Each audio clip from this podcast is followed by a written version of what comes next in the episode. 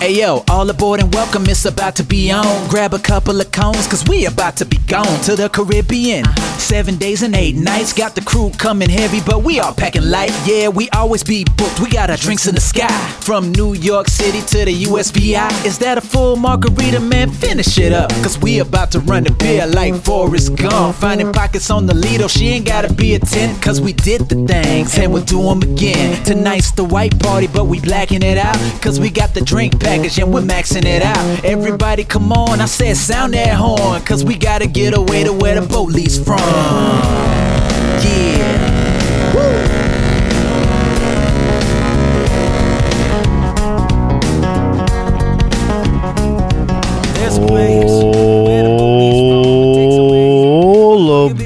And welcome, ladies and gentlemen, to the Always Be Booked Cruisecast show coming to you not quite live. Well, actually, not at all live. I, I've been saying not quite live for a very long time. There's nothing live about this show. I can tell nobody's hearing it. The only, I mean, the only pre- people that might be hearing it is the uh, unfortunate, unsuspecting neighbor. Neighbor, if you're hearing this, I am sorry, but you know, hey, listen, you're not always so quiet yourself, are you? Uh, anyway, this is the Always Be Booked Cruise podcast show. My name is Tommy Casabona. I'm your host through better or for better or worse, through thick and through thin. And what we do is a cruise show here. You know what I mean? We have a lot of conversations about cruising. We also do it in the Facebook group, which is the Always Be Booked Cruise and Travel Lounge. We have some fun there. We build a little community right? And, uh, you know, we have a lot of stuff. We have the emails. If you guys want to email the show, be a part of the show, Tommy at alwaysbebooked.com. We have an Instagram. Guess what it's called? Always Be Booked. You guys nailed it. Told you, I swear, I have the smartest audience in all of podcasting. So I'm just happy you guys are here. Let's jump into it. By the way, like I said, uh, this is a cruising show. I'm going to start off with a mini rant, not a crazy rant, but a mini rant about Uber Eats. Uh, and if you are new to the show, this show is an acquired taste. I've been told that you, you get to like it more and more the more you listen to it. And the emails confirm that. The emails that I do get, they come in and they say, Tommy, damn, you are right. I couldn't stand you at first. Well, hey, listen, we walk through this journey together. We battle through it together. Anyway, yeah. I, I just have to get it off my chest with these Uber Eats people. You know what I mean? Like they first of all, this is um, it's it's it's borderline criminal what they charge, the upcharges, but uh, do not there there hell hath no fury like the lazy cruise fan. Okay, if I'm sitting around in my apartment and uh, I have the income currently right now to be able to pay twenty five dollars extra for a Big Mac or for a salad or whatever. I see what I did there. I went both end ends of the spectrum so as to not disclude the people who want to be healthy or the slobs among us, myself included. By the way, guys, uh, I'm tangenting myself into oblivion here, but I got a weight loss uh, situation going on. You know when it gets real for me? It gets real when I post the chart on the whiteboard. When I post the chart and I say basically, all right, by this date, I want to weigh this. By that date, I want to weigh this. And then here's the goal, and here's where we go. It seems like that's the only thing that's really going to get the lawnmower going. You know what I mean? Lawnmower meaning you try to start it three or four times, and you know it almost starts, it put put puts, and then it finally goes. Anyway, talking about Uber Eats. Okay, this this is nothing, nothing more disappointing than a failed Uber Eats order. Is there? You know the fact that they do charge you on top of it. So like how they get their money. You know what I mean? They'll they'll charge you. It'll be like uh, if you walked into the deli, you'd walk out of there paying 12, 14 bucks. But because of the tax, the f- extra fee, which nobody knows what that is, and then the delivery charge, and then the tip on top of that, it ends up being $34 for the same. And you know what? do I how bad do I really want to leave my house right now? So you end up doing it, especially if it's late at night, right? So first and foremost, we we we can't forget the drinks, okay? If you're if you're Uber Eats, if you're Postmates, if you're Grubhub, if you're DoorDash, if you're delivery dudes, if you're Seamless, whatever you may be, did I get everybody? Probably not. There's probably some local ones out there, but you know, you have such good restaurant options, and in some cases, I'm happy to pay extra on top. But when this delivery comes and there is no drink, I at that point am capable of murder. Okay, uh, because they don't have an answer for it. If you here's a here's a here's two things, two hints. So if you're an Uber Eats driver or a delivery app driver, you got to have a cooler in your car, okay? Something, just the basics. Have a Coke, Diet Coke, Sprite, just some of the basics. Bottled water. Uh, you know what? The water people, they don't, they don't, they're not involved with this. But if you know what I'm talking about, you fellow, you know, slobs out there, if you know, if you, let's just say you went Italian or you went sandwich or you went whatever, you know, you order a, you know, let's just say you ordered a, a, a penne alla vodka, you know, and you comboed up on the shrimp Maybe you got a couple pieces of bread. Maybe you didn't eat all day, so you got an appetizer. Maybe a side of sausage, side of meatballs, whatever you did, whatever you did. Uh, maybe maybe if it's from a pizza restaurant, you know, New York, you just they're a dime a dozen. Pizza places, they all have the pasta dishes too. You know, let me combo up and get a slice. Maybe a little slice, well done. Throw it in there. Heat it up, brown it up a little bit crispy crust the way we like it up here in New York. Not that doughy Chicago casserole crap that you guys eat. Uh, you know, when you're ready for that meal to come on in, and then, you know, you're waiting. Okay, your driver is 35 minutes away. You're waiting, okay, bang through a couple of YouTube videos, maybe a show, whatever. Get on the phone. You know, you can't get you can't make too, you can't make too serious of a call after you put the Uber Uber Eats order in. Because if it's one of those calls where you know you're going to spend 45 minutes on uh, or an hour on the phone, like I do with my dad a lot of times and some of my other friends who don't live near me, um, you can't make those calls because when that food comes here, you're not looking for a song and dance on how to get off the phone. You don't want to come up, oh, well, my meal's here. I got to go. Leave the call, wait for the call for, for after. You know what I mean? But when that driver shows up, gives you the bag, and you feel around right away, and there's no cold can, you're feeling around, you feel the nice hot dish you just ordered, but there's no cold can beside it. Oh, no good. No good. And the drivers, they don't really have an answer for you. There's no help. They just basically tell you, uh, sorry, don't know what to tell you. Call the restaurant. Here's what I like to they say, we'll give you a refund. We'll refund you. Like I give a crap about the $35 order you just gave me, and you're gonna credit me $2.50, and now I'm sitting here drinking tap water with my delicious freaking uh, you know. So, you know, I haven't done this you know, Uber Eats is pretty good. If you complain about something that hadn't gotten delivered, they'll take it off for you. You know, they'll they'll take it off for you. Pretty much no questions asked. Now, I don't abuse that. Okay, I'm I'm a respectable Uber Eatist, Uber Uberitarian. Uh, yes, Uberitarian is the name for my species. Uberitarian. Uh, many many Uber Eats orders. So I don't uh I, don't abuse my privileges there. Okay, so I, I I called the other day, and I called the woman at Vincent's Pizzeria in Lynbrook, and I said I didn't get my drink. Like, okay, we'll give you a credit. Uh, the credit doesn't really help. So now when I leave a review, because they're all so review conscious, this is the thing.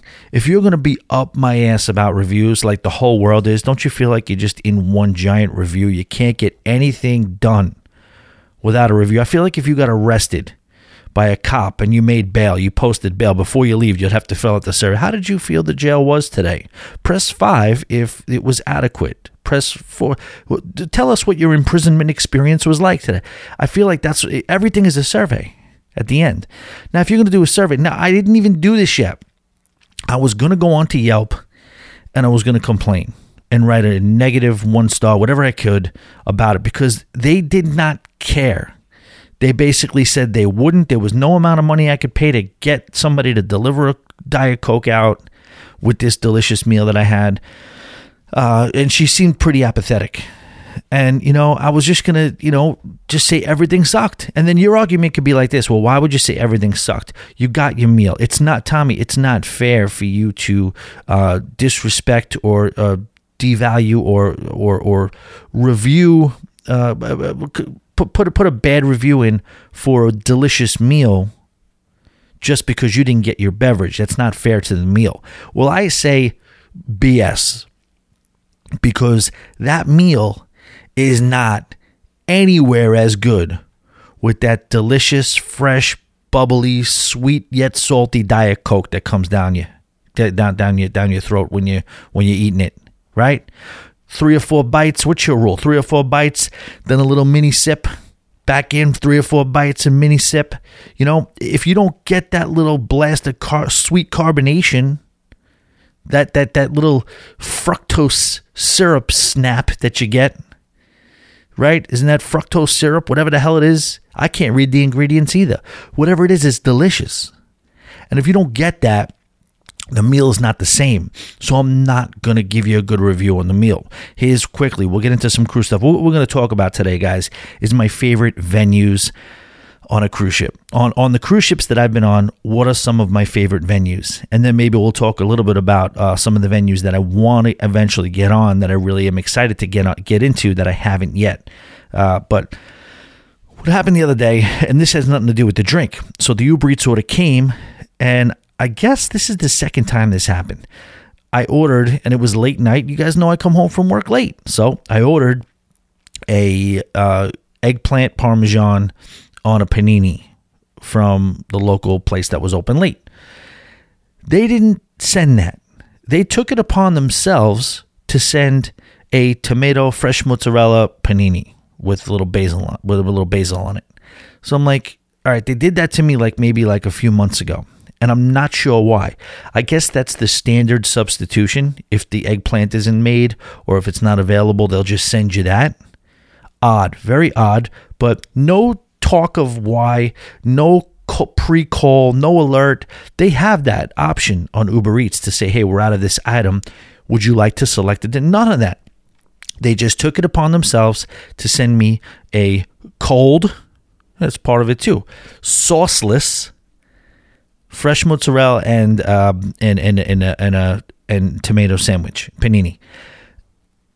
And I basically said, you know what, this this is not going to stand this time, because that's not a soda. That's a that's a twelve twelve dollar and fifty cent item. With the upcharge, it's close to sixteen bucks. I'm getting my money back for that. Okay. Now I know what you're saying, Tommy. I know I know what you're saying, Tommy. You, you, you definitely ate the freaking thing. Of course, I ate the crap out of the thing. I ate it before, as soon as it landed. But then I thought, I was like, you know, I really should complain. Now, here's where I'd like to know your, your stance on this because I think I still have the right to complain. I didn't get what I wanted. I was hungry. I was not going to wait again. And I ate it. But then I complained to Uber Eats through the app. Click past orders, need help with an order. Yes. Wrong or missing items, missing item, or wrong item. I wrote wrong item. And then I said, I asked for a eggplant parmesan. What I got was a tomato mozzarella panini. And then they said, okay, please provide a picture with evidence. So here's where the conundrum came in, guys. What I did, what I, and by the way, this is what you get on the Patreon. if you're interested, we have a Patreon. P-A-T-R-E-O-N dot com slash always be booked. For five dollars a month, you'll get some extra shows.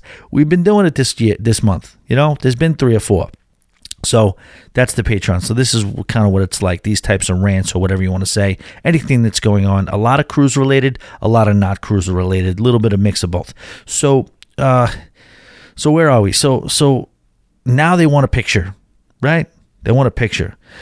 I don't know if they know this or not, but this is 2022. While this is the next day I'm making this complaint, mind you. I didn't do I didn't get to it that night. I ate, watched a little TV, passed out. Remembered. All right, yeah, they did that to me. It shouldn't stand. Went back on, thought I was just going to be able to say what happened, and then they'll give me the, uh, the they'll give me my money back. This time, they demanded a picture. Uh, uh, I don't know if they know or not, but this is 2022, right? So for me, to do a Google search to image for a picture of a tomato mozzarella panini, not that difficult. Now, is that moral? Is that morally proper to do that? I'll stand by what I said and I'll make the judgment call and say, yes, it is. Okay. I got the wrong food.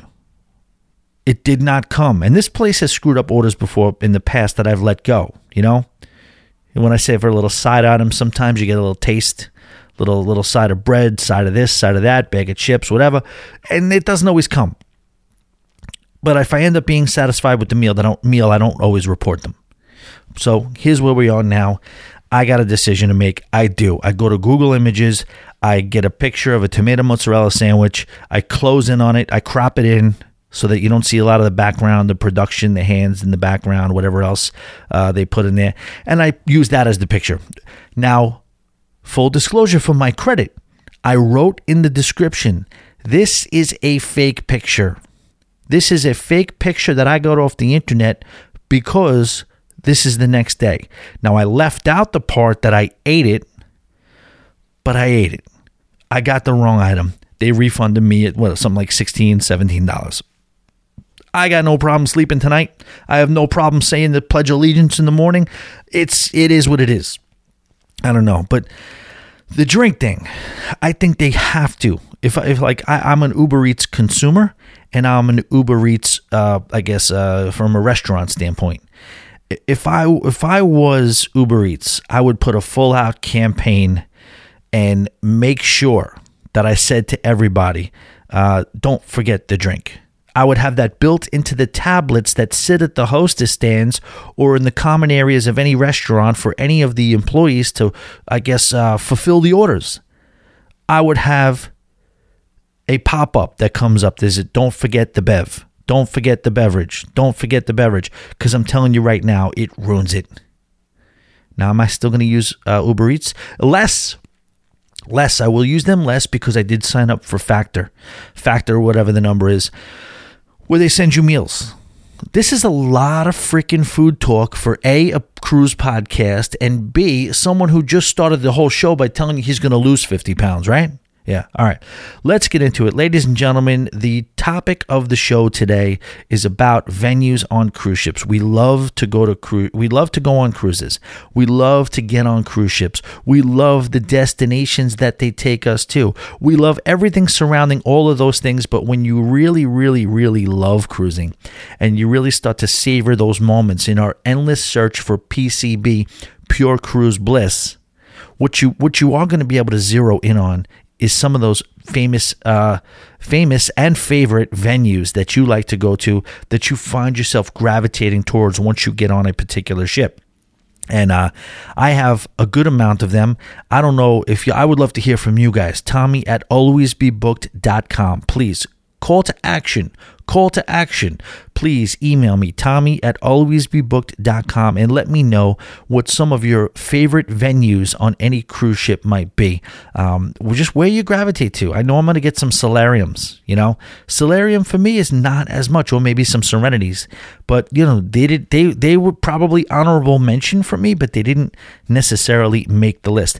I'm going to give you my list without further ado. I'm going to start it now, and just keep in mind that I'm not going to do it in any particular order. Everybody knows, yes, the Car- the uh, Carnival Splendor aft pool is one of them. Spoil spoiler alert, but that's uh, not what we're going. I'm gonna actually, I'm gonna add one right now. Uh, all right, let's start it up, ladies and gentlemen. My official list of favorite cruise ship venues. All right, so if uh, you've ever heard of it, there's a little small little cruise line out there just trying to get by. It's called Carnival Cruise Line. And if you've ever been on any of their newer ships, or, you know, a lot of the old ones have been installed, but not, no, no. This is mostly the newer ships. We're not talking about Guy's Burger here. We're talking about Guy's Pig and Anchor because it's, you know, this was on the Horizon. Now, the Horizon in no way, shape, or form was one of my favorite ships. But what I did love was Guy's Pig and Anchor for a couple of reasons. They had live, what do you want to call it, rock, country, folk music, acoustic acts all the time. That was nice. It had delicious barbecue. That was enjoyable.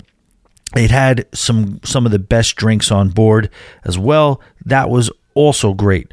But my favorite part about that was the fact that they had a they had a brewery on board. Now they used to do it on the Red Frog, and they the Carnival was probably one of the first, if not the first, to do the breweries at sea, but they switched it over from the Red Frog and moved it into they made it a Guy's thing. Uh, Guy Fieri from uh, Guy Fieri, Guy Fieri, however you want to say it, uh, from the Food Network fame, and he they they put a brewery in there, and so delicious. Now the beers they offer, now you can get them by draft, and they actually sell them from the can too as well. So you have the Parched Pig, and it's a West Coast IPA. They also have another version of the Parched Pig, which is a toasted amber. I didn't try the toasted amber uh, and that's usually my favorite kind of beer. I had the IPA, the West Coast IPA. It was absolutely delicious, and they have what they call the Thirsty Frog Caribbean Wheat. So that's those are the three big sellers.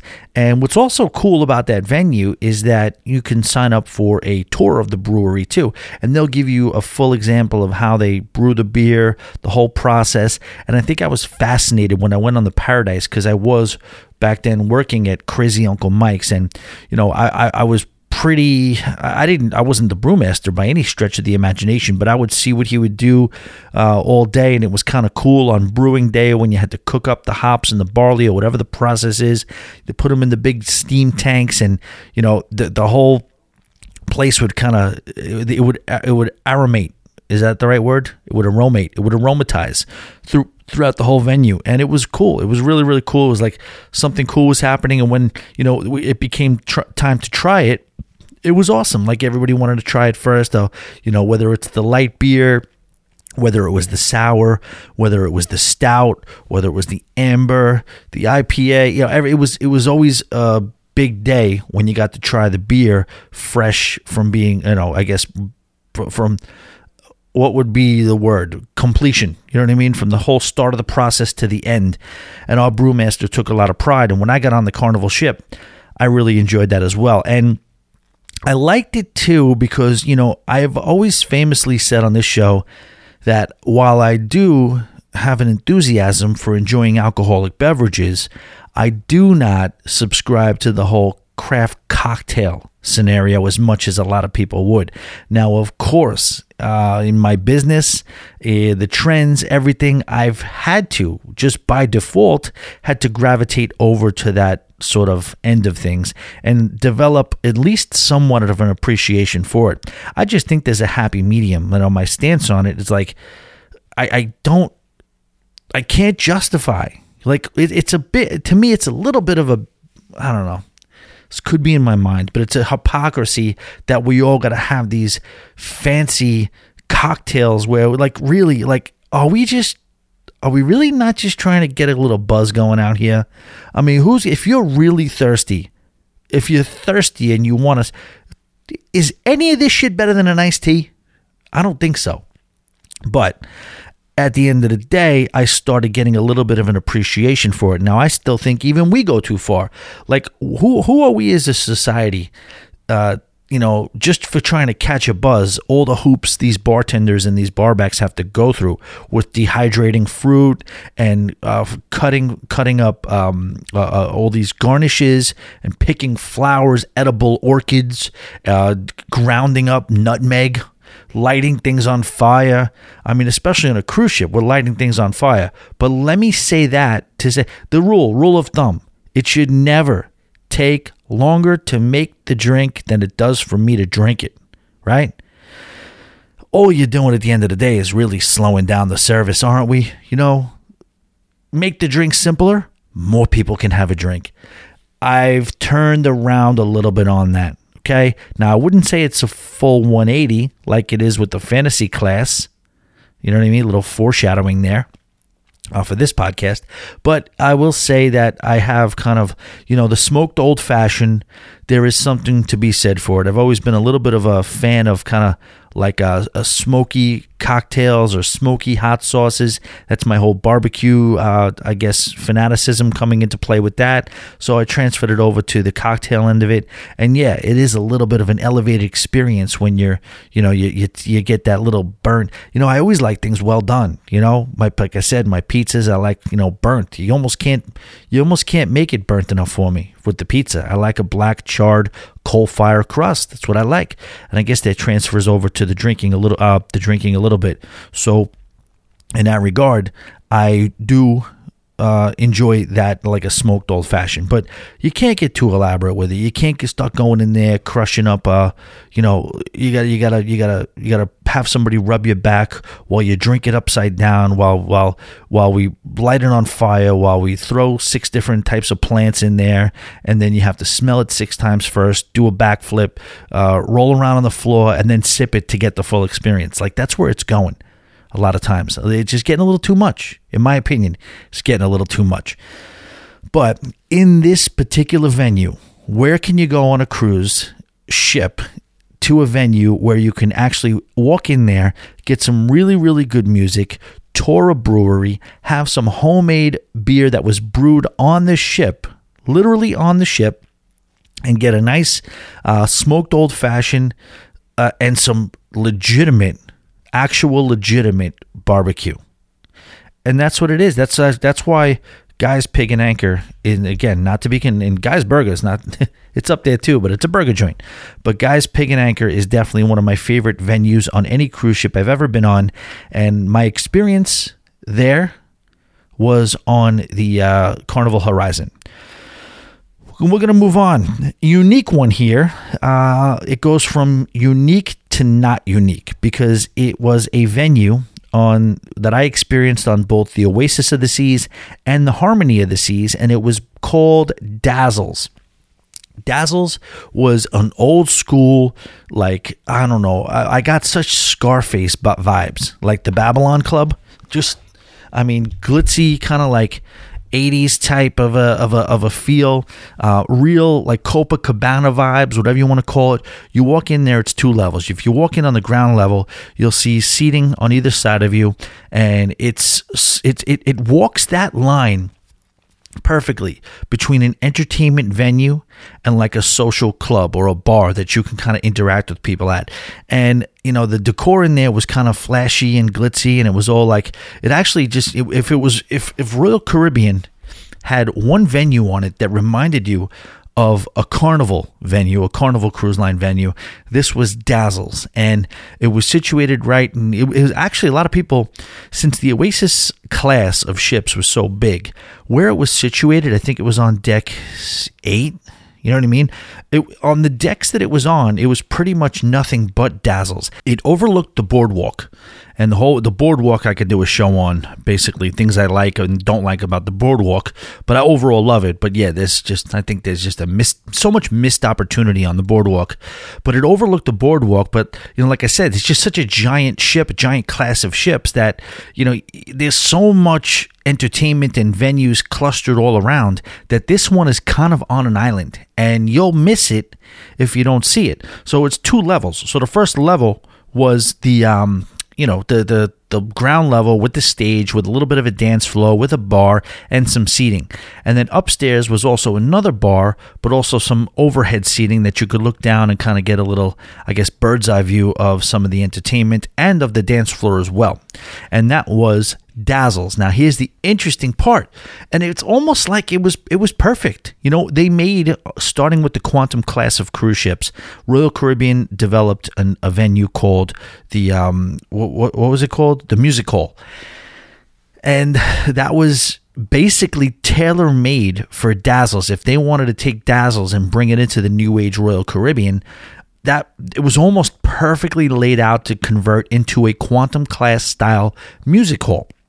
So they kind of got rid of the glitz and the glamour a little bit, a little less flashy, a little less 1982, uh, which I, I, mean, I like the 1982, but they made it a little bit more hip, contemporary, more rock and roll. And upstairs in front of the bar, they put a pool table. So that's what they did with that. But either way, how no matter how you slice it, it was just a cool venue to be in because you know how you guys know in, in these on these ships how much I love the roving band. You know what I mean? That really talented four or five people piece band that has the guy and the and the female singer that can both kind of just they can sing and play anything. Whatever you want to hear they'll play contemporary classics old school even hip hop they do it all and they sound great. And that's where on Royal Caribbean ships at least the Quantum and the Oasis class ships that's where they seem to dwell mostly. They're in there. And then while you're doing that you can do uh, whatever else you want. Uh, you can hang out with your friend and have a drink or whatever, or your family, whoever you came on the cruise with, or you can dance on the dance floor, or you can just sit there and literally be a spectator as though you're at a concert at a at a you know basically a music hall. And like I said, with the music hall venue, they have the pool table component that casuals it down a little bit. So it is uh it is a really comfortable venue that you can kind of do anything in that you want and it's just when I'm on those ships, it's a place I feel at home. I'll just roll in there at any time. And a lot of times it's it's not you know those ships are so big so people miss it. People will do a seven seven day cruise or an eight day cruise and never have gotten to see the music hall or the formal the the venue formerly known as dazzles. But that is definitely one of my favorite places to go on any cruise that i'm ever on on a royal caribbean ship if they have that venue. All right moving on. Carnival. We're back to carnival. We're going to the, vet, to, to to the cruise ship that was my first ever cruise, and it's called the Carnival Miracle, and it's called the Matt Mad Hatter's Ball Lounge or the Mad Hatter's Lounge, whatever. I don't know if it's the Ball Lounge, Lounge Ball, Ball Mad Hatters. Okay, so this is, uh, and let's talk about the Miracle for a second, and that class of ships. It's just different we're not going to get into that now. We're going to maybe get into it on another uh, podcast. But that class of cruise ships is just different. Just look at the where the floors are. Let's just put it like this, okay? This is all you need to know about um, uh, uh, uh the nightclub and this venue, Mad Hatters, is on deck one. Okay, deck one. What cruise ship on earth do you know of modern day cruise ship that you know of, any cruise ship, is putting major, major venues on, de- on decks one and two. Nothing. They reversed the whole game. They changed the whole game. Now, Joe Farcus was the legendary, uh, longtime designer of Carnival and architect of Carnival cruise ships. And, uh, you know, he really, really started getting crazy with this one. And this theme for the uh, Carnival Miracle, the theme for this cruise ship was fictional characters. And you'll notice that every single venue on that cruise ship was named after a fictional character. And this one is Mad Hatter's Ball Lounge. And, you know, this was the first venue I was ever in on a cruise ship. I remember it like it was yesterday. So I'd never been on a cruise. I didn't know what to expect. I didn't know about any type of cruise communities or anything. I didn't even know to research right? I was like, listen, they gotta all be the same, right? I'm going on a cruise. Let them do the rest. And I, that's, that's a fair, that's a fair way to look at it. Even still today, even people who are seasoned cruisers, listen, I'm going on a cruise. Okay, we'll find out when we get there. I'd like to be surprised. I don't want to know what the hell's going on. I'll figure something out. We'll we'll we'll we'll, real, we'll, we'll know what to do. We'll go with the flow. And that's kind of what I did on the first cruise. And and it, and I was upset. I, I wasn't upset because I didn't know what I didn't know. Right. But anyway, we get on this cruise ship, we go into the room, and we did not, as normal uh, as we should have, uh, unpacked expeditiously, workmanlike. We did not put the luggage under the bed. We were rookies. So me and Michelle, at the time, we got on the ship, basically didn't even unpack, and we went to dinner. And after dinner, it was like, all right, what else is there to do? Oh, there's a comedy show. Let's go to the comedy show.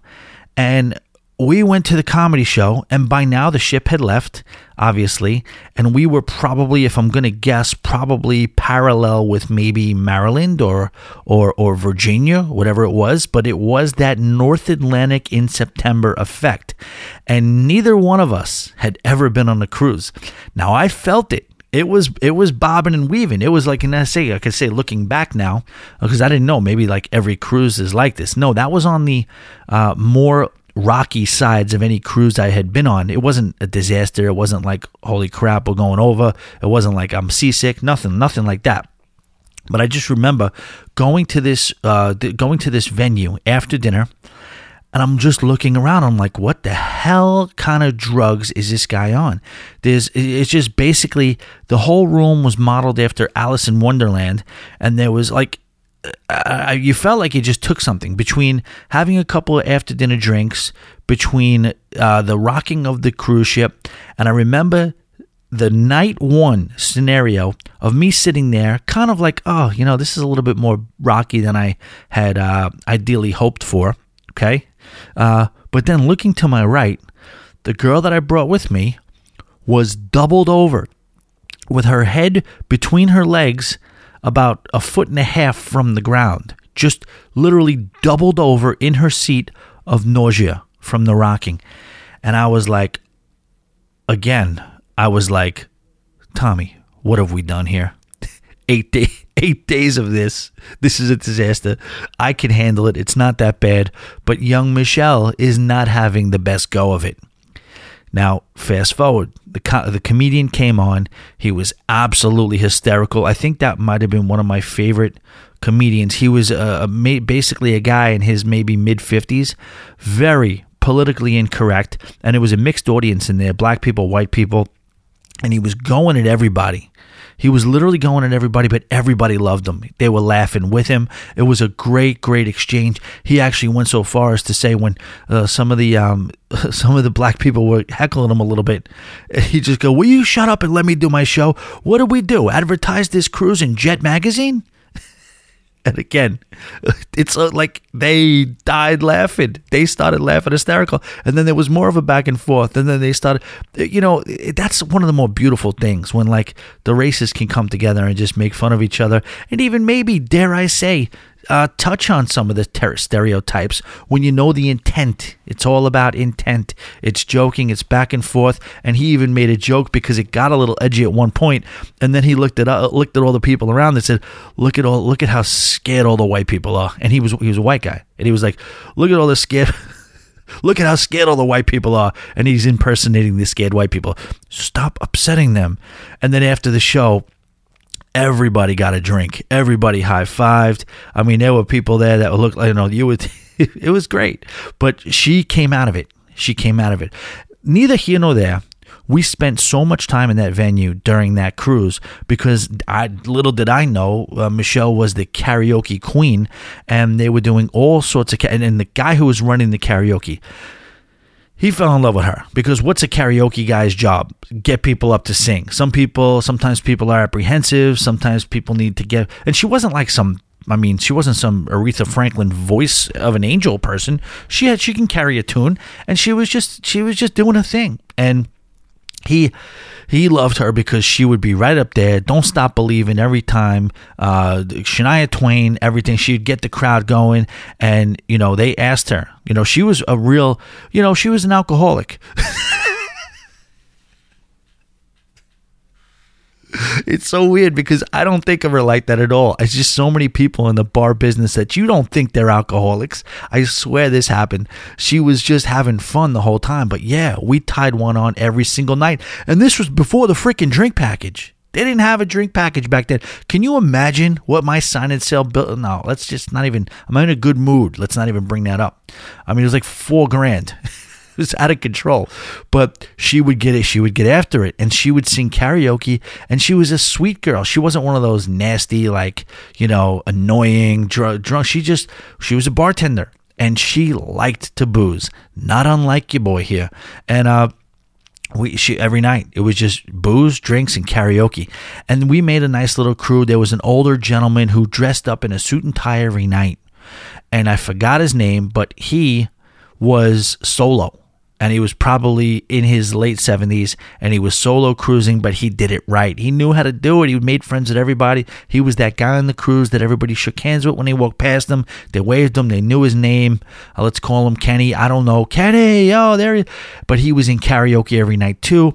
He made such good friends with michelle um, and it was a great time. But we always went to that venue. Always. And uh, like I said, the guy who was running karaoke would would would bring her up, and he asked her a few times, "Would you perform in the uh, karaoke all star show?" She didn't have quite because what they do if you if you've seen them on those on those ships sometimes I don't know if they still do it sometimes they'll be karaoke all week and then the best ones of karaoke they'll take them and they'll put them in the main theater and they'll do they'll do an amateur night of just all the best of karaoke people and put them in the main show lounge. And, and you know Michelle did not quite have the gumption to do that but it was funny. It was just around that time that on the last night of that cruise in that venue um, you know, she was a bartender, like I said. She's in the scene, all the hot music that's coming out at that particular time. I think uh, the the the song "Fu" by Outkast was just kind of uh, coming out, uh, and it just got released. So not all the people knew about it. The younger people knew about it. The people, who, I mean, we were restaurant bar people knew about it. DJs knew about it, but it hadn't hit the mainstream with like the regular forty and over crowd. So they didn't really know. And on the last night, this was not in the main show lounge, but on the last night of regular karaoke, he had the song, but he said, "No, I can't do that. This is a family cruise line." And um, it's got foul language in it. It's the song is "F U" by Outkast. Uh, you driving so no no no no. I was like "F U." I, I just did a horrible version of it, but I think you might know the song I'm talking about. Not with any help from the impression I just did of it. But she was so liked by this uh, this this this this um this karaoke coordinator that uh, she, she he said she convinced him. She's like, "Let me do it. Let me do. Let me do fu. Let me do it. Let me." And every every night he would say no, but on the last night he was like, "Okay, Michelle, I'm gonna let you do it tonight." I don't know. He probably was like literally in love with her, but um, so she did it. She gets on the stage and well, we driving around town and I was like, and then she does. She blows out a f you like literally. A, though she didn't say f, she said the word and you got to see these people looking at each other. And i'm sitting in the audience cheering her on and i hear the people behind me thinking that she's making that up. She's like oh my goodness sir what have you done to her? What is why is she so this is rage towards you. She's upset with you. Why you they really thought that she was like she was just i'm like it's just a song. This is the i've never heard a song like this especially on a carnival cruise ship and then afterwards everybody cleared out and the guy was still there. And you know we we we got a drink at the at the at the comedy club bar. Uh, it was comedy club bar but it's the karaoke bar too. Uh, and um, the guy was like nervous. He's like i'm hoping i still have a job tomorrow. I hope i hope i still have a job tomorrow. Uh, but michelle it was for you. You were worth it. It was worth it I was like, great job, Michelle. She sounded good too, man. It was good. It was a great time. But that was the Mad Hatter's Lounge. And uh, if you're ever on Carnival Miracle, you'll know what I'm talking about. Wacky, wacky place. I feel like the new ones now, they just give them a name. You know what I mean? They just kind of give them, and, and, and they're beautiful. They're very comfortable. They're very, very functional. You know, except, oh yeah, what is it? Limelight on the um, on the newer ships. Yeah, they get they get a little confused. That's another one of my favorite rooms in general just that hybrid main show lounge where you can do a karaoke. You could do a nightclub night if you'd like to, uh, this and that. And it's going to go into my, I'm going to co- combo that up. Okay, I can't combo it up. All right, it's for the same reasons why I like another venue, but I'll I'll go through that venue fast because it's for the same reasons that I like this venue. Um, all right, so let's get into Spice H2O. I could tell you that that is one of the greatest times I've ever had on a cruise ship was when we uh, went on the um, Norwegian Escape and just had a great pre-cruise night at LIV nightclub in, in, in South Beach. And we get on this ship and we got a crew of people with us and Stu and Hannah and other people that we met that we just befriended on day one or two that just every single night. You know what it was too though? Assistant cruise director was a guy that in my business I'd hire in a heartbeat because he got it. Some people are corny with it. Some people, and they don't, they don't, they don't know any better. It's not their fault. They just get up there. Okay, everybody, now put your hands up. Yay! Who's right? No, no, no. There's people who do it, and then there's professionals. And this guy was a professional, and he literally, you could see in his mind, he, and that's what it takes in your mind, you like even when I DJ, you got to go up there if you're going to be handling a microphone in any way, shape, or form, and it's for a party. You need to convince yourself that you're Mick Jagger. You have to go. I, I, mean, you would see this guy walking up. We we always had the joke. We would say it every night because we get the mentality being in the business. This guy would be in his room probably, talking himself up, psyching himself up like he was entering a world championship fight. Because he would come out there and he would go, how many people already? And I mean, I'm not doing it. I mean, I, I don't want to go too far with this, but Cozumel Max, he sold it. He laid it out on the line. You knew he was sweating. He had to have a rag with him at all times. And that's what it takes when you get a guy out there or a girl out there who's doing it like that who's putting it out there to the level that you know what? We're not gonna and then you provide that with the backdrop of you know the laser light show or whatever they had that beautiful screen that they had that was playing the actual videos with the dj playing and mixing the music and just knowing like he said like if you're like oh think about that. If you're trying to achieve achieve some pure cruise bliss right? And you got maybe five or six drinks in you and you're on the back deck of a cruise ship and it's nighttime and nothing but the skies and the stars are out and and, and the dj's playing that right set and you got the right friends with you and you're on the dance floor. And what, what what's what could be better than that? The only thing that could be better than that is what you have to look forward to the next day. And this guy just knew how to pull that string. Everybody having a good time tonight? Next stop oh a little place called Cozumel, Mexico, and the place would just erupt. The place would erupt. And then they would do this bit that got a little old. All right, it got a little old, so they got to stop doing it. I mean, I, I, like bits too, but when they get a little, but they um they did a little thing where they stopped the music. Right, they stopped the music, and it was. Let me give it credit because it's good, and you don't see this too often to this level on cruise ships. This type of a professional entertainment level they stopped the music and then they basically allowed for some time to go for confusion. Well, chatter, what's going on? Chatter, chatter, chatter. What's happening? Did, did, did, we lose power? What happened? And then he gets on the he gets on the microphone and says, "Ladies and gentlemen, we have to apologize. Uh, there are decks below us. Uh, it is getting a little bit late. We are trying to sleep, and they are trying to sleep, and unfortunately." it looks like we may have to uh, bring the music and the party down a few levels. We are so sorry. Um, you know, and then the DJ goes into turn down for what if you know that song and the music goes way back up to the same level because everybody's already in the mindset oh my gosh all right maybe party's over maybe we went too loud okay so and then they bring you right back up turn down for what and then they go hard with the laser lights. He's back on the mic. The party's bigger, better, louder than ever.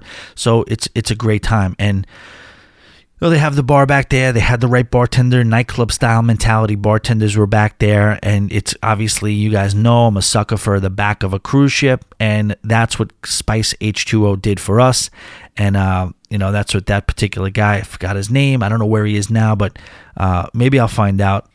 Dave Dave was his name. I don't have his last name. Uh, he was just he was the assistant cruise director. Okay, and he was on the was it 2018? I believe it was 2018 on the uh, uh, the Norwegian Escape, and one of the best, one of the probably no, definitely. Uh, I got to say, one of the best guys that was ever kind of like that master of ceremonies, starting the party type of guy. That was him. He crushed it. All right, moving on. Spinnaker Nightclub, Gem, uh, Spinnaker Lounge, whatever you want to call it. The Spinnaker is that same type of thing as the multi-purpose room on the Carnival ship. Sometimes they do stand-up comedy. Sometimes they do nightclub-related activity. Sometimes they do karaoke. You could do a bunch of stuff, but it's basically a uh, of, sort of a theater. It's a theater, and it's a great, great, great, comfortable venue. Like it has a full-on dance floor uh, of circuit. It's a circular round thing, round. I guess dance floor. The whole room is pretty much round, and it has full picturesque floor-to-ceiling win- windows all around. So it's cool to hang out during the day so many different types of things go on in there. I saw an improv improv comedy show in there. I saw you know you do you, the, the, some of the older ships with they don't have a music hall type of a scenario. Uh, they'll put the uh, multi-purpose band in there uh, and do like pre nightclub shows. Uh, I've seen bingo go on in there. I've seen regular stand-up comedy go on in there, and then during the day, like I said, there's bingo, but then it's almost like an understood quiet room. It's almost like the New York City Long I'm sorry, not New York City, Long Island Railroad. It's so weird. Like there is such just this understanding on the Long Island Railroad. Long Island people are a, a, a weird a weird people. That's it's just strange. It's they're very uptight, they're very boisterous, they're very in your face. They want to be heard. They all think they are professional comedians, except if you're on the Long Island Railroad during commuter hours, during rush hours. It's almost like it's an entire train full of people waiting for someone to try to make noise. Okay? It's fully understood across the board that everybody's supposed to be quiet on the train. And if somebody breaks that code, you'll have a the shushes, the shush gang will come out. And that's kind of like what it was this especially this last cruise on the Gem. When I went on the Gem, you know, I was it was weird and I'll, I'll kind of give you I, I got a little depressed halfway through the cruise when the war broke out. So I was at sea. Usually when I when I'm at sea, I could me and Nick we always joke around, and there's always you know if I go to if I go on a cruise, a lot of times there's international conflict that happens. Coincidentally, ideally, I think, but it just ends up being the way it is. And this time was no different, except this time it was actual war broke out between Russia and the Ukraine. And there was a couple of days of escalation, and then it was that time when Putin playing his only card, kind of did that first threat of nuclear war or World War III or nuclear proliferation. And it put me in a bad mood in the, you know, it, uh, on the ship. It's like basically Putin was saying we've elevated our nuclear capability. We we elevate. We went to DEFCON five, which our our version of that. So they prepared all their nukes to be ready. Is what they did. They said that through. Uh, they showed Putin saying that to some of his ministers of defense or whatever. And there was a whole dog and pony show where they were like, "Yes, aye, aye, sir," or "Yes, sir, we got heard," or you know, "Yes, sir." They were going to do it. So at that point, it was kind of still hot and heavy. You were hearing about it, and you know, you would check in on on TV and you know the BBC or the you know CNN or Fox whatever. I looked at all three, and they were always talking about the uh, the escalation that was happening, and it was still really really new. And at that point, it was sad because you're like, oh my gosh, is this like a real thing? Like, is this is this happening right now? And then I went into the uh, Spinnaker Lounge, and it was probably about noon, and there was literally no less than probably 75 people in there just scattered throughout sitting there reading. Now, in my mind, I was like, this is just an eerie feeling. Is there just an across the board feeling of everybody uh, feeling like like something might break out, and this is like almost like a vigil type thing? Now, I don't know. I want to say it wasn't. It was probably me just kind of just coming fresh off the news and hearing it and wondering and people just like oh you know what let's just let's just enjoy these last couple of days of this cruise uh, who knows where things are going to go? But, you know, we're just quiet and deep into thought. And that was one th- another thing I saw on the Spinnaker Lounge. The Spinnaker Lounge is very, very close in proximity to the uh, Ballyhoo Bar. Uh, and that is the second story pool deck bar on a Norwegian cruise ship. So you can go, I mean, uh, dare I say, it's basically the bathroom for the for the out like if you're outside during the day, you can be at the bar, and if you got to run to the bathroom, you can run to the Spinnaker, which is I guess uh, on the uh, I think it's on the port port side door. Will take you right to the men's room we used it all the time, and a lot of times there'd be stuff going on in the Spinnaker Lounge. It's just a good multi-purpose venue, uh, but like I said, a lot of the reasons why is repetitive for uh, along with the Mad Hatter's Room, which is repetitive with a lot of the Carnival multi-use venues that you are very very familiar with. This venue is pretty much wherever you see the um, Punchliner Comedy Club in, and a lot of the live band karaoke, amongst other things. Moving on. So, uh, and the Spinnaker, in my experience, was the gem and the pearl. Okay, those are the two experiences I've had in a Spinnaker lounge. The English pub, the Royal Caribbean English pub, is a phenomenal venue. Now, it's hit or miss based on a few factors when it comes to how much it will be in effect on your particular cruise. For instance, the first time I was ever in the English pub was on Oasis of the Seas. And this was pre the uh, amplification. Now, the first things I noticed when I got into that venue was just again coming off of New York City scene and English, British, I'm sorry, British and Irish pubs and things like that. I was in, I was immediately attracted to it, uh, and I was with Kay because of the, I guess, old feel to it. Everything uh, that you've known about cruise ships is just immaculacy, very nice, uh, cookie cutter, clean. Um, you know, just everything just just ultra ultra. What would you say? Like modern, new, upkept, very well, sleek. Now this was a real. It had a real vibe of an English pub. You walked into this venue on the Oasis of the Seas, and you can smell the draft beer that had seeped into the mahogany and it just felt like you know it just the look the feel the smell all of your senses were treated to what your perception of an english or irish pub would be and that's why i was immediately attracted to it but I will have you know that there was never really any vibe on it on the Oasis of the Seas. People would go there very often. People would enjoy the draft beer, all the beer, and have a good time. They'd sit there when the parade would go by for the, uh, you know, when the, back then they were still doing the characters for. Um, uh, what, what, was the characters? They they had a partnership with somebody that they had all their characters. The um, oh, forgot, but it was cool. It was it was it was cool, but it was never it never really like lit up until I we me myself and uh, Sony and Nicole and Chris went on the Freedom of the Seas. They had a similar English pub. Now it wasn't the same size. Now you take a smaller ship with a little bit of a smaller venue, and don't forget a much more livelier entertainer who was there to really kind of get the room going. And this first guy, yeah, he was hardly ever there. He was always putting playing songs that would put you to sleep. He was always taking breaks. He was always closing early if it wasn't crazy. And uh, you know, he just didn't really, you know, it was it was a perfect storm of uh, to provide for a let's just say an underwhelming experience at that particular venue. But when we went on, there was a group of Australian people there. There was a guy we, we forever nicknamed him Wine Dad. Okay, there was a guy named Wine Dad there, and the reason he was Wine Dad was because he was pounding wine, and he had an infant strapped to the front of him you know, like one of those front packs with an infant in it, and he just wouldn't put the wine down. And then at some point, you could tell that he was getting a little drunk, and the kids, the the the, the baby's head would like roll a little bit so as to like not necessarily be in the most stable position.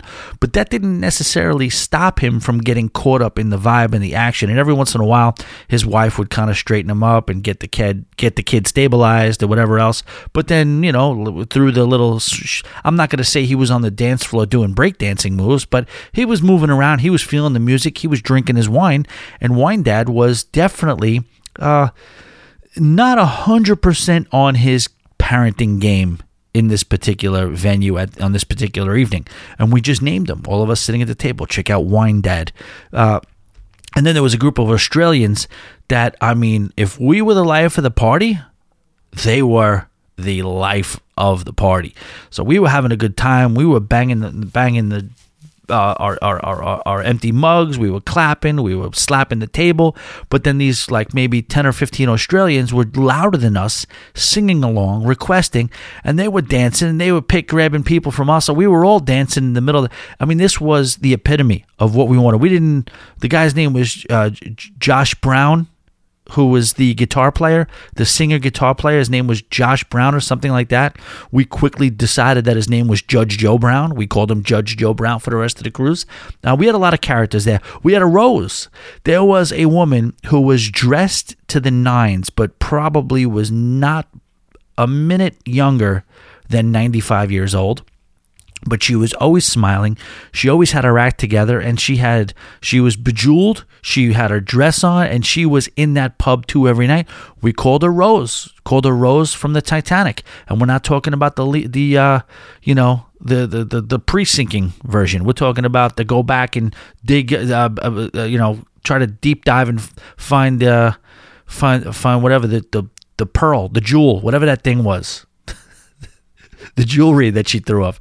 That version of Rose, but we called her Rose. But there was so much fun to be had in that venue. And then it happened again. I was on the Harmony of the Seas with Beatrix, and it was a little eh. Same thing on Oasis. I noticed that that particular venue did not go off. It was not a shit show like we like to have it, uh, except if it was a smaller ship. On the Navigator, on the Mariner, and on the Freedom. And the Freedom is not a small ship, it's just not an Oasis class ship. Uh, none of them are small ships, just the Oasis is a different thing. And what we did was we had an absolute blast every single time. Adventure of the Seas. I can't believe, have I been on three Voyager class ships? Three, right? Yeah. Adventure, Mariner, and Navigator. And yeah, the English pub was always good. So, English pub, but it can't be an Oasis class ship. Uh, moving on the lime and coconut bar on Navigator of the Seas. Okay, I've never enjoyed an outdoor bar venue. They all every single cruise ship has a pool deck, Lido deck, whatever you want to call it, and they have multiple bars out there for you to enjoy yourself at. Okay, none of them touch what the Lime and Coconut Bar did on Navigator of the Seas. Multi level bar. They dressed it up nice. They, instead of having, you know, they have the same kind of like, what would you call it? Stadium level uh, elevating platforms. But usually instead of just putting random loungers there and then taking them down, you know, putting them up, taking them down, they had actual like patio furniture, uh, places you can kind of sit, kind of lay down, enjoy, like you felt like you were at an outside tiki bar. This never happens on a cruise ship. You had multi levels, they had the bandstand right next to you as well. If you can go online and get a couple of shots of the lime and Coconut Bar, I know some of the stuff that I'm saying to you guys right now, I'm waxing poetically or trying to be poetic about it, and some of it is not necessarily translating because there's only so much you could do from a descriptive standpoint, and I'm trying to do the best I can with it. But the Lime and Coconut Bar, how could I say it? It's like two or three levels on the ground floor. Then it actually has a rooftop as well. The rooftop, there's not much going on up there because I think a lot of people don't even know what's up there. But they have seating and chairs, and it is a little brutal when you're in the Caribbean standing on that rooftop with, uh, you know, an unobstructed view of the sun. Or should I say, the sun has an unobstructed view of you so it can bear down on you and overpower you. Uh, but whether you're on the first level, the second level, uh, the side little areas where it has like, and they also do like um, those outdoor patio lights, like those uh, street lights, the lights on, on, on ropes that kind of hang over.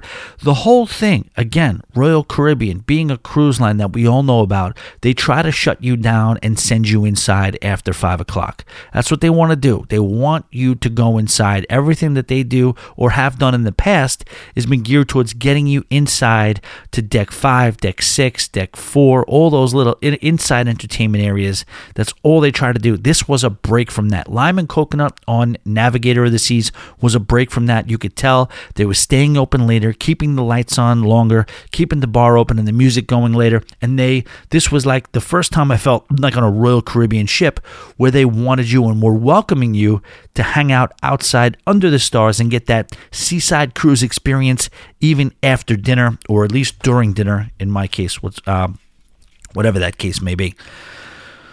Uh, atrium, okay, Carnival Paradise Atrium. I always if you're on a carnival ship, right? You always have your plans on where you think you're going to go before, after dinner, whether it's karaoke, whether it's a, a theater, whether it's a comedy club, whether it's a nightclub, whether it's a piano bar, whatever it is. There's all these things to do and places to go. Alchemy Bar, Red Frog Pub, um, you know, anything. There's tons of stuff to do you always just heard for whatever reason every time you'd go into that elevator that middle elevator on a carnival ship you'd hear some ruckus coming from the atrium of all places. Now when i think atrium of a cruise ship yes there is a bar there. Yes there is coffee there. But i always think of the atrium as a place where you want to conduct your business you know? You're going to the atrium if you got ripped off on a shore excursion.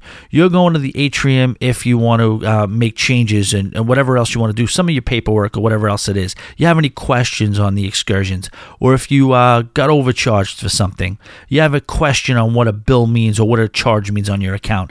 I think the atrium, I think lines. If there's a if there's a DMV on a cruise ship, I think of that as the atrium. But then every once in a while, you would hear just some ruck, ruckus coming from the atrium on Carnival cruise ships. I didn't necessarily pay much mind to it. Now, for years, I knocked the fantasy class of cruise ships, right? We know that. I, I, just basically said, listen, look at Royal Caribbean, look what they're doing. Carnival, why are you letting these rust buckets still sail out to sea? That was my stance on it. Now, the good thing about those quote unquote rust buckets is the fact that they were, you know, they knew what they were lacking, so they knew what they had to concentrate on to make it better. And they did an absolutely great job of doing that. And that was to absolutely get these best cruise directors that they have, to get the best entertainers they have, and get the best DJs, and at least make it a freaking party. Make it a quote unquote fun ship. And here's another caveat the atriums on the mid range of Carnival. now they went back to doing grandiose atriums. But on the midday, for let's just go from, uh, I don't know, from the conquest class through to the uh, dream class, the atriums are getting smaller and smaller and smaller. Why? Because the more grandiose and wide open your atrium is, the less staterooms you're going to have. So if you shrink down the atrium, you're going to be able to put more staterooms in there. Now, on the fantasy class of cruise ships, the atriums were still like, I mean, they were just like opera houses. You, the way they tier them, in some cases, they can feel like Carnegie Hall. You just have just a sea of people. I don't know what is it, five, six rows up. It's very impressive and it's very, very cool. And Carnival, being the entertainers they are, knew to exploit this. And while on most of the cruise lines and I'm sorry, cruise ships that I've gone on with Carnival, they did a good job of throwing some atrium parties. This was different. I randomly stumbled into a guy on the guitar playing an acoustic uh, playing acoustic guitar, and shame on me for not knowing uh, a Jimmy Buffett song. But it was a couple of weeks before I was on this cruise ship, and you guys all noticed that. You guys have ever seen that scenario when you don't know anything exists. You don't know something exists, right? And then someone hips you up to it, and now you know it exists, and then you start seeing it in your everyday life all the time. Oh, there's that thing that guy. Oh, there's that thing that girl mentioned to me. You were seeing it all the time, but you just weren't mention. You weren't noticing it because you didn't. You didn't have any information on it. So, I didn't know the freaking song uh, "A Pirate Looks at 40 by Jimmy Buffett, and my other friend who is also a manager in the business who he sent me that song. He's also a country music mentor of mine. Shout out to Hal. And he told me about this song, and I was driving around. Uh, I think, yeah, I was driving around Florida, coming home from a, uh, a, a, a work party for the country bar that I worked at at the farm of the owners of the country bar. Now I'm driving home. I get this text. Yo, you know that song by Jimmy Buffett, Pirate Looks at 40. It's us, man. It just basically talks about us. So I played it and I was like, holy shit, this is a good song. And yeah, I could definitely draw some parallels in my own life from this song, The Pirate Looks at 40 by Jimmy Buffett. And uh, I had never heard it before. So I'm stumbling around this fantasy class cruise ship, the Carnival Paradise. I walk past the atrium. There is a solo guitar guy playing a pirate looks at 40. He's sitting on that little area that's behind the bar and he's playing an acoustic guitar. Brother, mother, mother, ocean. And he's just playing that song. And I'm like, holy shit. So I sit down, I grab my drink, and uh, I start enjoying the song. This was the night after, if you guys know the Hillary story, that was this was the night after that. And then uh, so I'm just listening to this and I'm hanging out enjoying it, thinking nothing of it. And then the bartender just kind of said to me, he's like, you know, after this is over, you want to make sure you, you keep that seat because it's going to get crazy in here. I'm like, what are you talking about? It's going to get crazy in the atrium of the Carnival Paradise. Yeah, it's the last night of the cruise. Yeah, the cruise director comes in. They play a game called Name That Tune. I'm like, ooh, name that tune. Sounds like a real, real hootenanny. We're going to go cri-. No, no, no. It's not your average Name That Tune. I've said it before. Uh, uh, it, it, was just it, the, the cruise directors on these fantasy class ships. They go above and beyond and out of control. So out of nowhere, the DJ comes on, the cruise director comes on, and they start doing, uh, all right, we're going to start playing Name That Tune. And I see the room starting to fill up. And then I see the second tier starting to fill up. And then the third and fourth tier all starting to fill up with people. And then the DJ just drops the intro to Don't Stop Believing. And then the whole place is going nuts singing because he drops the music. The part with just a, just a small town. Everybody, every DJ knows. You play the intro to, to, to Don't Stop Believing, and when the guy starts singing, you drop the volume down, and then everybody starts singing. Obviously, same thing with Living on a Prayer. Obviously, the same thing with Ice Ice Baby. Um, obviously, the same thing with uh, shook me all night long. There's certain songs you just drop the music and the crowd will play, and then the whole, uh, uh, I guess, a charge of energy goes through the room. So they started it up doing that. And then they started playing dance songs, and the cruise director started going nuts, and he was throwing people. Next thing you know, he crowd surfed, jumped off the piano, or jumped off the stage into the crowd. He's piano, uh, was off the piano into the crowd, and he's crowd surfing, and everybody's going nuts. And I'm like, hold, we're in the freaking atrium right now, and you know, all three or four tiers. We're going nuts and having a good time.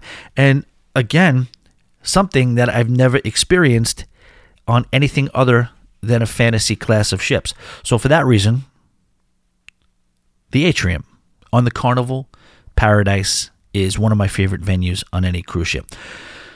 And we are going to wrap it up with the last one. And uh, I would say probably about 75% of you know what this one is. And it's one that's uh, definitely close to my heart. I could probably name about seven venues on this cruise ship, the Carnival Splendor, that are some of my favorite venues. I would say it's only half nostalgic though. Like, yes, it's nostalgic because it's the cruise ship that I've been on a lot of times. Yes, it's nostalgic because it was the one that sailed out of New York so many times, and we've had so many great, times on that particular ship. I've been to Canada on that ship. I've been to Cozumel on that ship. I've been to uh, St. Thomas on that ship. It's just a ship that's close to my heart, but it's not just the nostalgia of it. There are, there are functional reasons as to why it is my favorite cruise ship of all time, and I'll probably never sail on her again because she's she was going to Australia. Pandemic hit. Australia bans cruising. They were going to bring it back. I was like, where are they going to bring it back? I might get on her again. No, they're going to bring it back to the West Coast, Australia. I mean, I'm a West West Coast and Alaska. So I'm like, yeah, I guess not. And then now I hear they're bringing it back to bringing her dare how dare I, uh, bringing her back to Australia. So she underwent a huge, huge dry dock, and the purpose of the dry dock was to Australia size the ship. Now they already ruined it a little bit because they made the aft portion of the ship, which is what my favorite venue of all time is. They turned it into a Serenity. So there was nothing serene about some of the times we've had on that aft pool deck. And I don't need to go into it necessarily, but um, because we all just know I've gone into it so many times. And what it, what it is is just the layout. If you see some of the pictures, the overhead shots of that particular venue, it's just an attractive place to be. The way it's contoured, most of the aft uh, aft portions of the Carnival ships uh, that have a pool, they're rounded out and it just kind of looks like any other cruise ship. There's a sleekness to the Carnival Splendor aft pool, and we all know it is, it, it's it's the only one. It's one of one because of the fact that you know there's it's the only class, it's only ship within its class. It's the Splendor class, and they didn't make another one. Uh, there's a couple for Costa, but this ship was supposed to be for Costa, but they brought it over here, and that's what it was. Uh, the Concordia, I found out, is the sister, a sister ship of the Carnival Splendor. Same cruise line, same, I guess, hull design and everything else. But if you look at some of the overhead shots, if you Google image some of the overhead shots of that particular, you know, and what's the big deal? The thing you can't say why. You like to go to certain bars, certain nightclubs because you walk into them and you feel comfortable. I like this place. Well, why do you like this place? I don't know. I can't tell you why. Uh, or I just like the way it feels. I like the way it looks. I like I like what they did to it. It's the perfect layout. It's got it comes right out of the buffet area, and then on the back of the ship, it's got a contoured, slick design.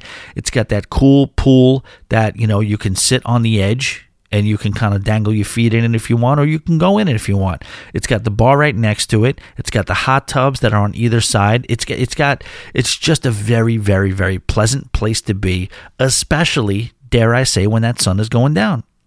And many, many, many vodka, Grey Goose, and soda cocktails with their little dinky limes have uh, been consumed in in this particular area, and I just love it. The one day, the one day I could just say that was probably one of the best times we ever had on it was the day that you know we made friends with the DJ, and uh, you know there was a there was an adults only party. They just did an adults only party, but this was no Serenity party. This was a DJ driven, not dance party, but like a like a what would you say like a maybe the closest thing you'd see to a Vegas style pool party on the deck, but they were playing all types of music.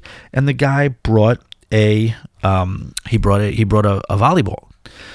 It's amazing if you give a bunch of adults, young adults, liquor and music and a pool how much a volleyball can bring to the table. That volleyball was going everywhere. We were waiting for the volleyball to come to us. So many unsuspecting people got hit in the head with the volleyball. And yes, of course, within about two or three hours, the volleyball ended up in the Atlantic Ocean. But either way, it was just fun. It was comfortable. It was communal. Uh, another highlight: uh, the legendary Nick started. Uh, me and him did it together. We started a official cannonball competition. So we got literally everybody on the shit uh, on the back deck. We communicated with everybody. We started pointing people out. I want a cannonball out of you. People were doing corkscrews. So by the time the afternoon was done, I would say like 75% of the people on that back de- deck had done a cannonball with Nick and myself. We just doing cannonballs. And everybody got into it. Everybody was vibing. Everybody started getting drunk. And then at the end, we all got around the pool. So everybody was mobbed around the pool in a big circle. And these are otherwise strangers before this moment. But the entire back deck got together and did a simultaneous ca- cannonball. And this, I mean, just incredible monstrous splash just came up from it. And then there was a big celebration. And we made a lot of friends on the cruise because of that particular moment. So that was a good time. Hopefully you guys enjoyed my uh, i guess what from my per, uh, perspective what some of the best venues on any cruise ship i've been on have been. Hopefully there'll be a plenty more in the future that we'll be able to do this again at some point. And that's pretty much it. Again, Tommy at alwaysbebooked.com. Let me know some of your favorite venues on any cruise ship. Uh, we love your emails. We don't have any this week, so we're hoping to get some for next week, and we will read them. Also, the Always Be Booked Cruise and Travel Lounge on Facebook. Uh, you know what? Let me back up, guys. I want to I want to talk a little bit about what's coming up, okay? And I got to get on the phone with the lovely Sandra in a little while. Sandra, Sandra, Sandra, and we got to talk about because she's adding somebody to her room. She was going to initially go solo. Now, the thing about the Pirates and Pier Runners group cruise, okay, I'll repeat it the Always Be Booked Pirates and Pier Runners group cruise that's going to take place on October 15th of this year. We already got about, I don't have a head count. There's about 20 people so far. I expect to push it, you know, towards or maybe past 30.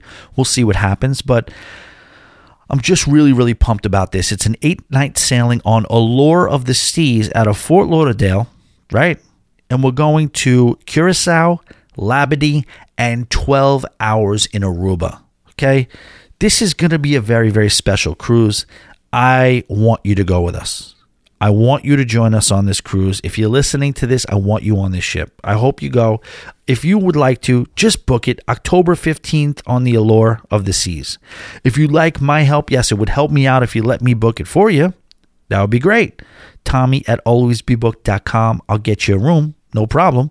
Um, but either way, the most important thing is that you just join us and you let me know you're on so that we can create a buzz. We're going to do the bar crawls. We're going to have the pure cruise bliss. We're going to do the meetups. We're going to have the big dinners. Hopefully, who knows what the hell's going to happen in Aruba. I, I plan to circum circumnavigate. We got time in Aruba. My plan is to circumnavigate the whole island and stop at the Zeerovers, stop at Baby Beach, get on the four wheeler and do the um, you know, do the sunset dune buggy rides and this and that. All of it, all of it. We're gonna do the things we're going to have boat drinks. We're going to get an Aruba sunset together as a group. And you damn well better realize that there's going to be a pier run and we're going to experience pure cruise bliss. So that's all I could say. Hopefully, you guys can join us on that. Tommy at alwaysbebooked.com if you want me to help you. If you don't, and you're uh, you want to book it on your own, just do it, and then let me know that you're booked, so that I can kind of just consider consider you for all the festivities and everything like that. But that's about it. Like I said, Instagram always be booked. We even got YouTube out there, some ship tours. You guys are the best. Boat drinks cones. There's a place where the boat leaves from. It takes away of your big problems. You got worries, you could drop them in the blue ocean. But you gotta get away to where the boat leaves from. Take one part sand, one part sea, and one part shade of a nine tree. And the drinks set cold and the reggae is hot. And I know this is the place for me. Get away to where the boat leaves from. It takes away all of your big problems. You got worries, you could drop them in the blue ocean. But you gotta get away to where the boat leads. Jimmy.